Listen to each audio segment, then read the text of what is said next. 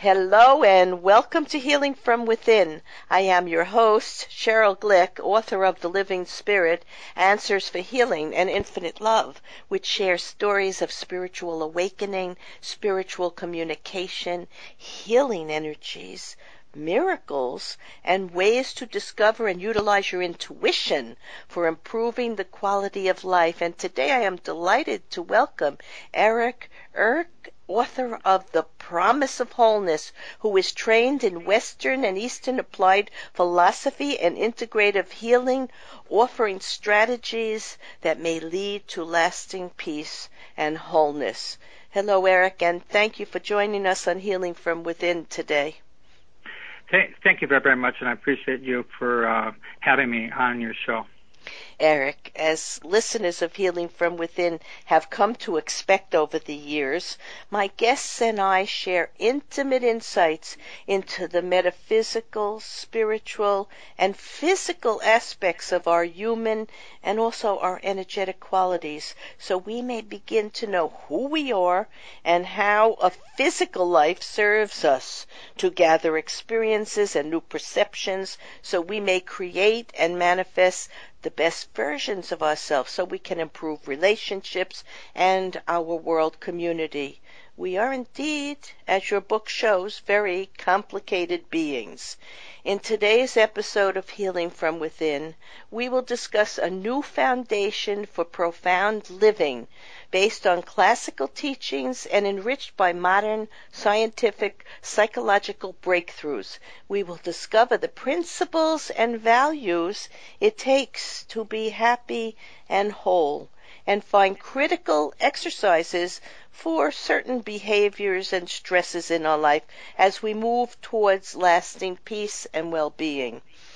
Eric, I always love to ask my guests to think back to their childhood and remember a person, a place, an event, a value that may have shown them or others the adult they would become, and perhaps the work and interests they would embrace as an adult. So think back for a minute. You know, I was raised in a Catholic family, went to parochial schools, and I wanted to be a priest, actually. I absolutely embraced every aspect of it. And, you know, probably, you know, one thing that really struck me was on two different occasions there were missionaries that had been other parts of the world that gave talks, and there was something profound. I had no words for it, you know, as a young person, what they had, but I knew that I wanted whatever they had. There was a peace about them. There was a surety that there was a way to look at the world, and I could actually just feel the peace kind of from them. As a kid growing up, I stuttered really badly. So from my point of view, I was always trying to find out, like, why do people act the way they did? So I think one of the ways that I discovered who I would become was when I tried all the different advices that people gave me to stop stuttering. They didn't work, and after a really devastating attack from a kid, I discovered that other people that were bullies were like vampires, and they were kind of would feed off my feelings like a vampire feed off their blood. And I discovered that if I could be calm while they were doing whatever they were doing, that they would lose interest in me and move on to other people. And because whenever I got mad or got into a fist fight or do all the other things that people said I should do, it didn't really work. And so I discovered like a secret, and then I wanted to learn more and more of them so that I could pass it on to other people, and that's what I've done my whole life. Yeah, well, I'm an intuitive healer and an empath, and from hearing your story, it sounds like you were a very sensitive, gifted young person, as I was, and you loved God and spirit and the universe and nature and all of it. And you couldn't understand why people were not acting in the right way because you had a sense of what was right within your heart. And certain older souls or more evolved souls, perhaps, are born with that sense, and it's hard for them as children. So I get that sense about you. And it's funny, when I was a kid and acted the way that you acted, my mother said to me, well, maybe one day you'll be a Rebbitzin. I didn't even know what it was. It's the wife of a rabbi. So like you wanting to be closer to spirit and universal truth and the love of life, we were the same that way. Yeah. So what prompted you to write this particular book, The Promise of Wholeness? Well, I've been a psychotherapist my whole career. I discovered meditation. I went to an energy school, became a faculty member, and I was always blending what I learned, from my spiritual training, my energetic training, and then I got involved in philosophy, and I started reading and understanding that. And then it started seeing, like, universal truth. So to me, what I learned, what philosophers do, is they look for a universal truth that's like true in every situation for all of time.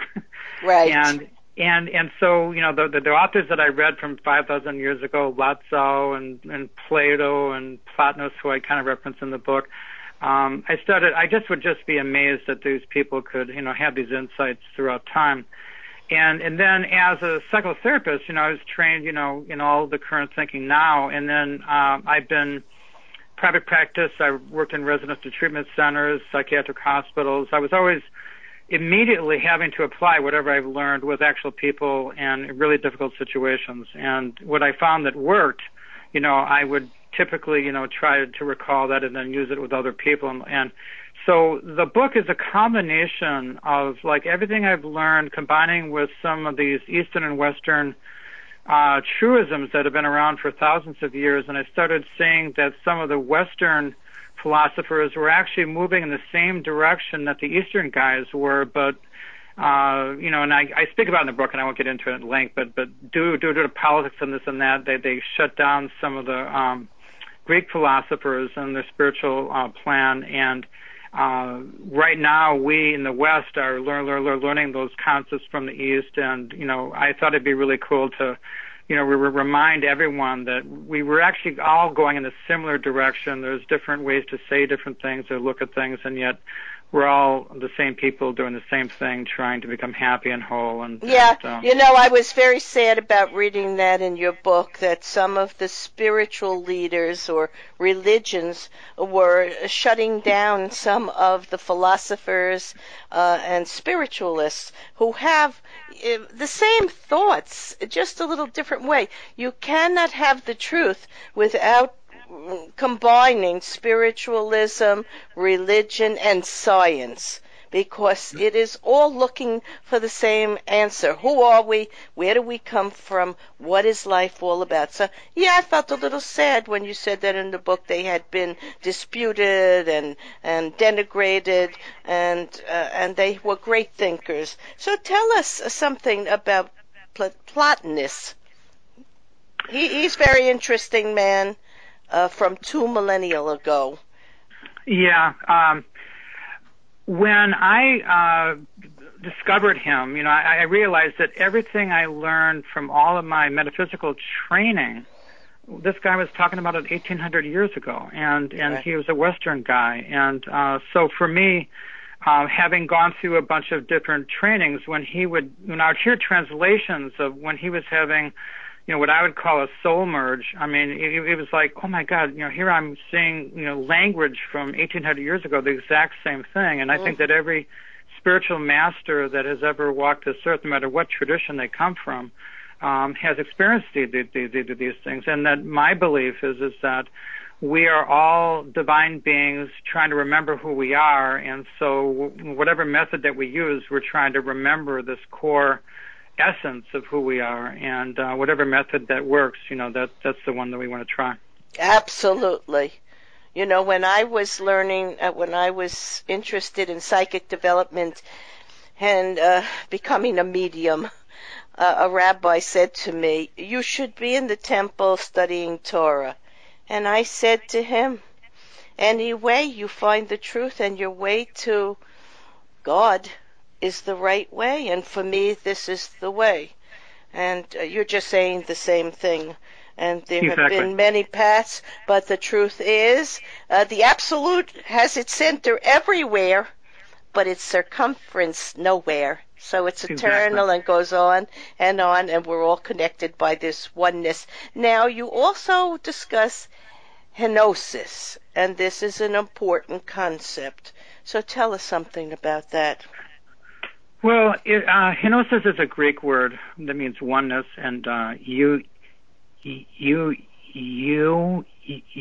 unity. And basically, every single master has been speaking about that. You know, again, the same thing as you just said. There's one divine essence or source, whatever you want to call it, the Tao Te Ching.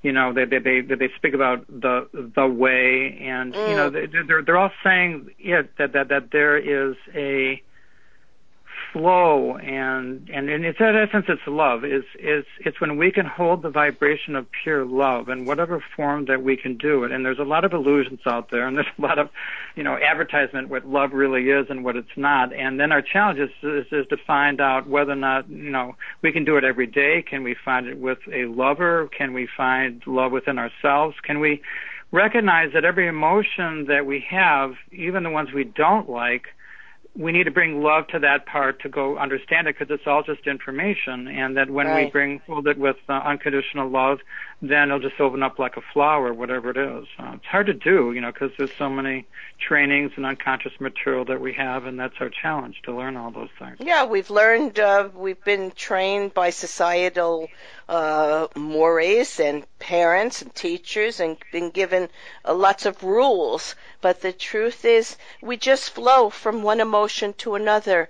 Everyone who has a fearful or negative emotion wants to leave that and flow towards love and feeling happy, healthy, and positive.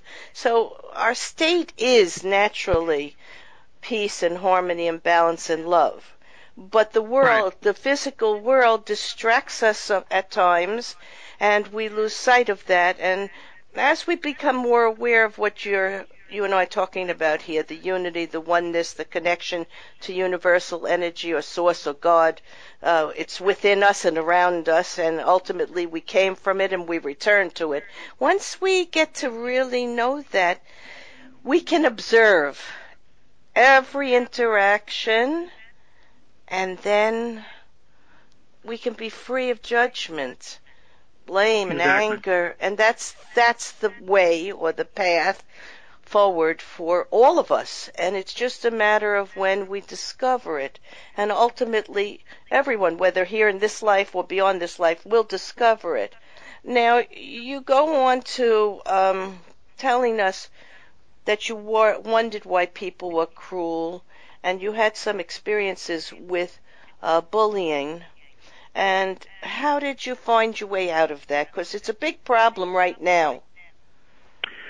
Yes, as I mentioned before, you know, I had a lot of, you know, advice that didn't work. You know, most young men are taught. My dad taught me to punch him out, and other people, you know, taught me from my religious upbringing, you know, to turn the other cheek. And I tried all those for a couple of years, and it didn't work.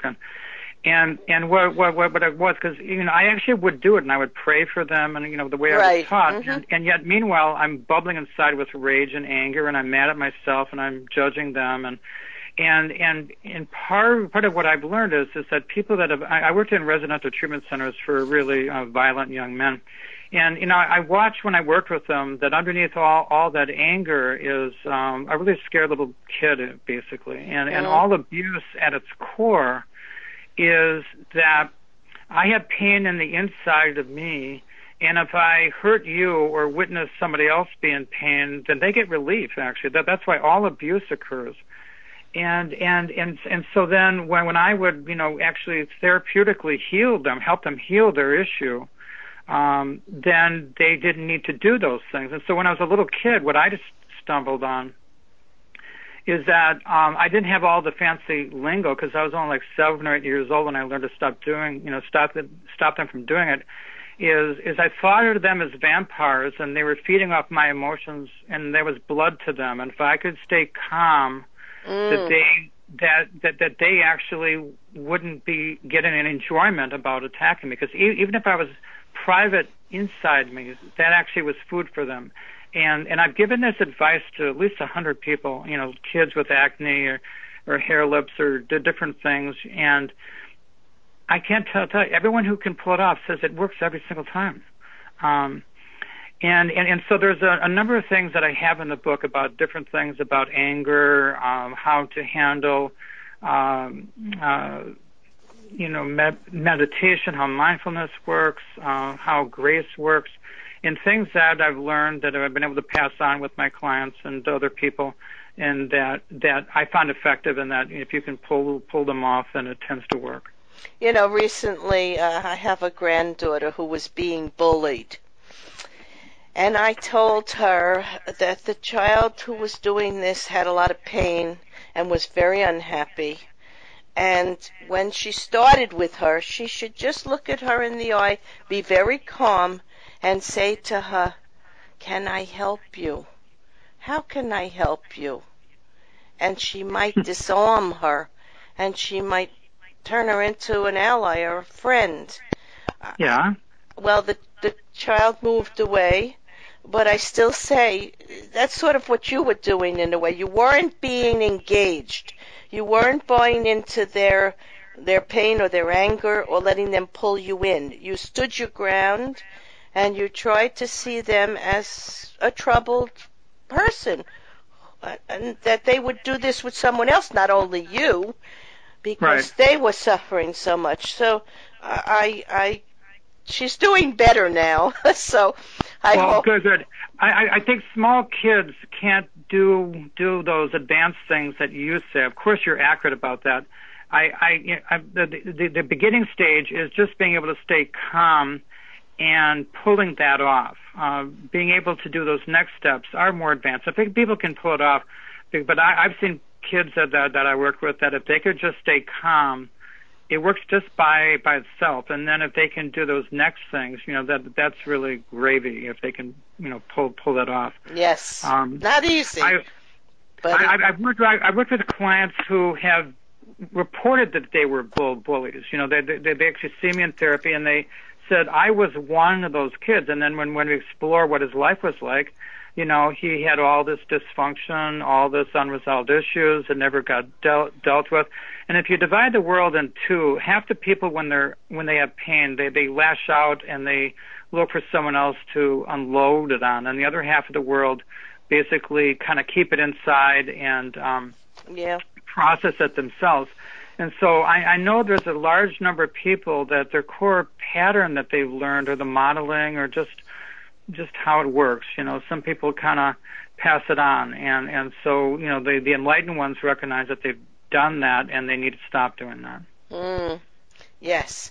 Let's go on to, you talk about the somatic empathy theory. Right. Well, tell us about that.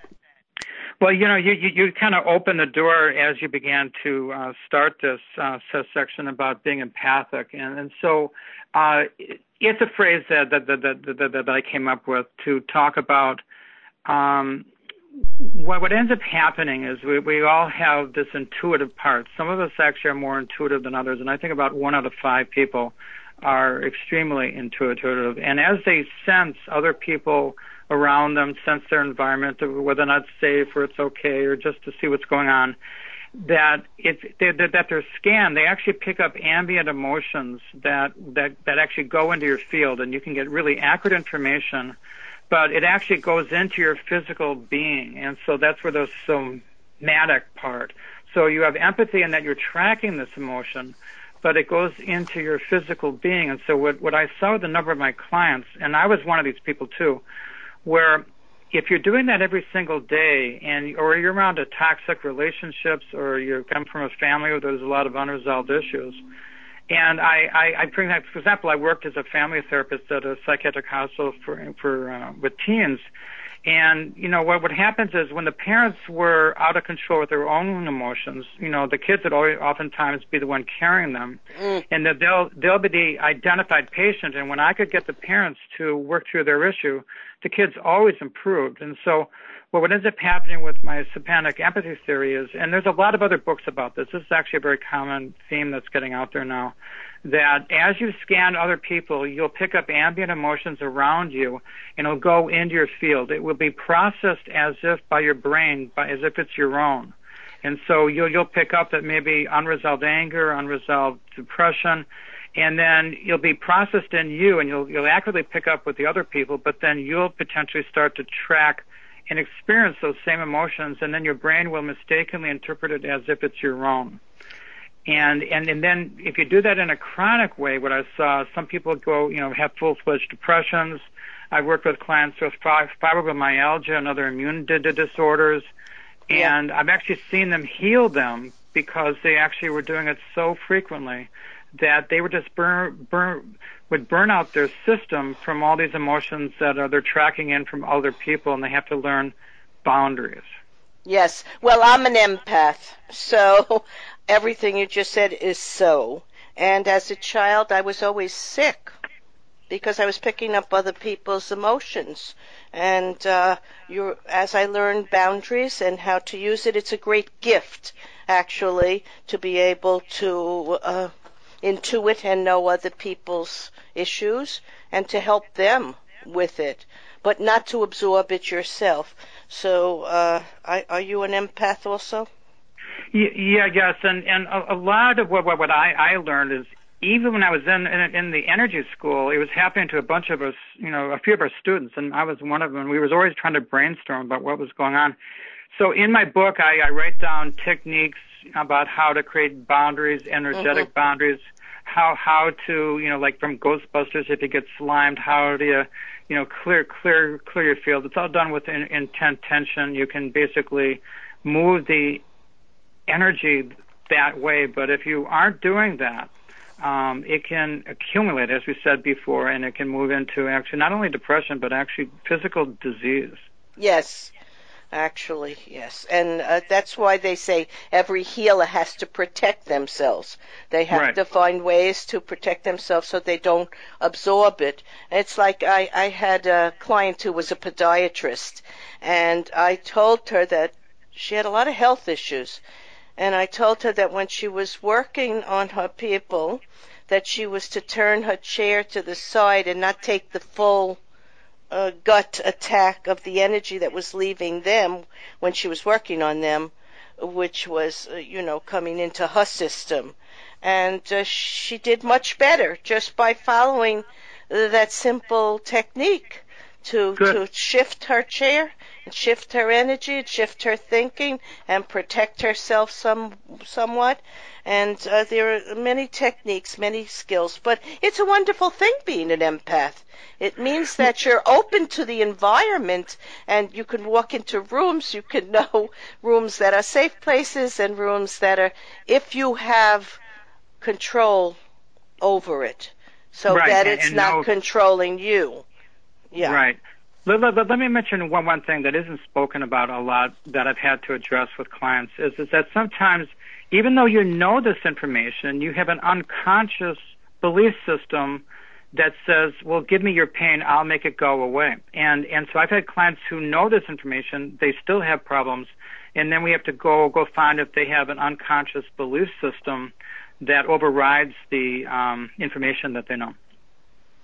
Oh, so of course they have to work on what it is that's creating whatever health problem or interrelationship problem. Yeah, they have to spot it. They have to know it, and then they have to let it go. Stop, tuning in. Like if you tune into a radio show or music that doesn't appeal to you and makes you uncomfortable, you're going to stop doing that because it's not advantageous to your well-being, right? So we have to see the markers, and then we have to understand where the pain or dysfunction is coming from, and then we have to learn to disengage, not be part of it any longer. Yeah, that's something that's hard to do, but once you pay attention and you're observant, you can avoid many instances that would be uncomfortable for you. So what would you like readers to take away with them after reading your book? Well, I I go through anger. I speak about illusion. I speak about love, cherish. I think that it's a handbook of consciousness about various ways to take a look at something that are really important about the various ways that we can love, some of the pitfalls, some of the solutions that I found that are helpful, this empathic part that we spoke about. I had the experience of my kid being really empathic, and I didn't know how empathic she was. And then she actually has a part in one of the chapters where she talks about being a kid. And so I oftentimes are mentioning to some of my clients that have kids that are really empathic, how to teach them. And, I find that my kid's, explanation, she's an adult now, but she talks what it was like to be a kid where she had no clue what was happening.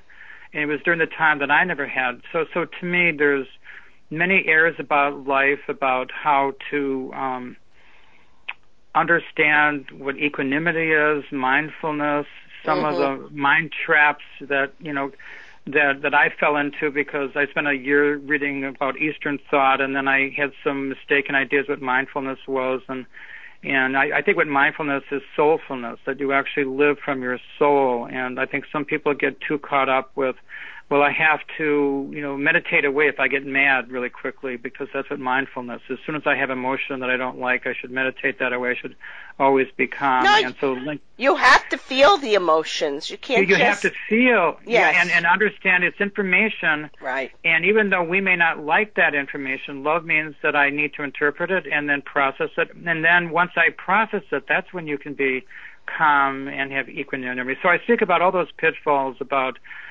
victims and perpetrators, what incorruptible means in terms of being able to have a principle so strong that no matter what anyone does, that you hold on to them. I think our political situation gives us that challenge every day right now. Yeah, but I liked what you say. We're just going to interpret it as information.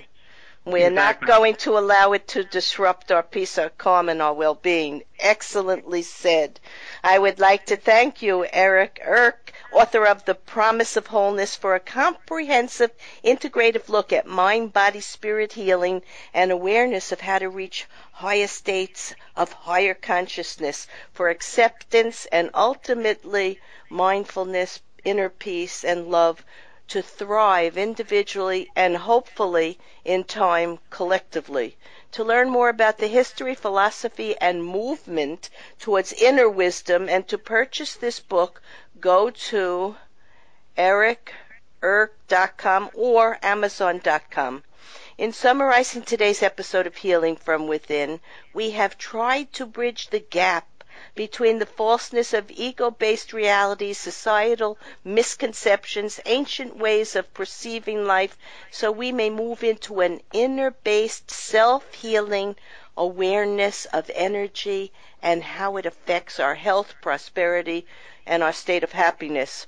For in knowing about our dual nature as spiritual beings having a physical life, we are able to transcend fear and false beliefs to find the absolute truth of our eternal nature and life-sustaining practices. As Eric wrote, love is fundamental to our explorations and to how humans become whole and eventually incorruptible. Love is like water because it is forceful beyond measure, and yet its basic nature is to yield and seek the low places. Its fluid nature melts into other structures and gives life to everything it touches. Whatever happens is perfect when we love, because, like water, love never loses its constitutional integrity and will continue to exist in its next location. People die without water, and our heart and soul would suffer from a dearth of spirit without love. Eric and I would have you begin to observe the many miracles happening in your own life and around you, even though at times we face challenges that seem insurmountable. It is in the hope and faith that we are indeed part of a divine energetic force of life, that we can find the peace and love that has always been within us. I am Cheryl Glick, host of Healing from Within, and I invite you to visit my website, filled with the information and truth of authors and seekers looking to answer age-old questions about life and death and love and forgiveness and all thoughts that challenge our human mind and soul to seek the best within ourselves. Shows may also be heard on WebTalkRadio.net and DreamVision7Radio.com. Thank you.